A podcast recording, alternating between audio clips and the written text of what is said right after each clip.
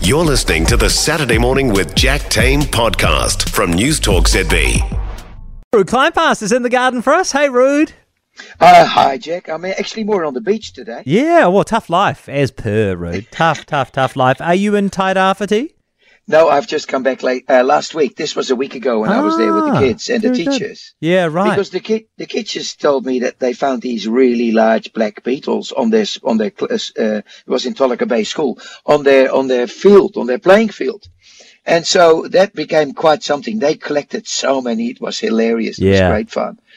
And um, I was quite surprised to see him quite a bit away from the beach. Mind you, the beach was full of slash, of course. yeah, Uh, but this is a scarab beetle we call the sand scarab, right. Per- Pericoptus truncatus.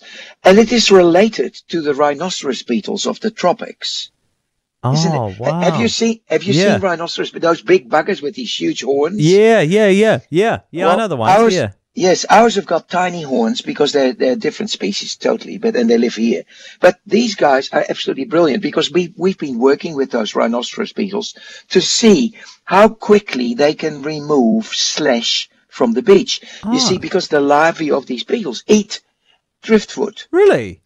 That's amazing. Now slash yeah. yeah, so slash slash of course is driftwood times fifty. You know. Yeah, yeah, I of mean, course. th- th- that was the ridiculousness of it.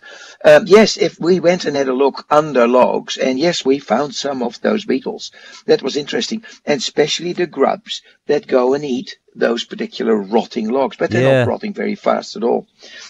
In fact, on another school, I did a project by which we measured some buried wood that we buried into the soil to see how quickly that would decay on a beach compared to a similar sample in the compost bin Right. of a school ground. Yeah, and right. the kids, the kids quite rightly predicted that the compost bin would beat the beach, and of course it Ah. does because it's got far more bugs that uh, that do sand, uh, that do wood uh, reconstruction, if you like, or, or recycling. So this was really cool. Now I've put a couple of pictures up there of these beetles Yeah. that, that are going on the Yeah. website. Those larvae are six, seven centimeters. They weigh grams. They are huge things, and they dig like billio. And but the male beetles of the of the of the same group, when they become adults, they dig a meter deep in about an hour, Oh, wow. Yeah. and they come out at night and they go hooning. You can hear it's like the starting up an an, an uh, a Yeah. lawnmower, like Yeah, yeah, yeah. Like boy races. Exactly, and they're going to look for a girlfriend, of course. That's Yeah. exactly what they do. So this was absolutely fabulous. Now, for those people that live near a beach, go and have a look under driftwood. You Yeah. might find them there. This cool, looks so eh? good, yeah, and and thank you for the photos because they are they are superb. Hey, um, uh, I'm, I'm not expecting you to have tuned in because I know you will have been what a keen rugby fan you are, and you will have been watching the All Blacks and finishing up. But um, at the start of the show this morning, I was talking about my brand new rat trap. How proud are you of me Oh. right now? Yeah. Absolutely. So so um, me and the and the stepson this weekend have said that we're going to go out. We've got a good spot identified in the backyard because there are just so many tui at the moment, like so many, and it makes me so happy. Like just I just. I've I never thought I would experience the kind of contentment that I experience when I see the tui, you know, in, in the trees in my backyard, drinking the nectar and, and singing away. And so we thought we're going to go into the backyard this weekend. We've gone to Predator Free NZ. I've bought the rat trap. I've got the the rat trap tunnel so that none of the neighbourhood moggies put a paw in there. Um, and we're gonna yeah go and lay out the rat trap. So uh, we're thinking peanut butter. What would be your top pick for for baiting the trap?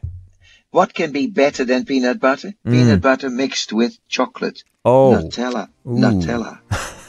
I've got to make sure that I'm trapping rats, not trapping my wife. Though, Ruud. That's No, you're trapping Nutella. You're honestly, Nutella is so. it does the trick. Okay, very good. It does the trick. Yeah, yeah. Fantastic. But Well, I will report back. Let you know if we get anything. Thank you, sir. Yep. Ruud See you, mate. In the garden for us. We'll make sure we put those pictures of those amazing beetles. They really are amazing, actually. You gotta gotta have a quick look at newstalkzb.co.nz forward slash Jack. For more from Saturday Morning with Jack Tame, listen live to News Talk ZB from 9 a.m. Saturday or follow the podcast on iHeartRadio. If you enjoyed this podcast, you will love our New Zealand Herald podcast, The Little Things, hosted by me, Francesca Rudkin, and my good friend Louise Airy. We focus on all the little things that you can do to make a positive impact on your life and to cut through the confusion from the health and wellness industry. Join us every Saturday to hear from the experts for all the tips and advice you need. Just search The Little Things on iHeartRadio or wherever you get your podcasts.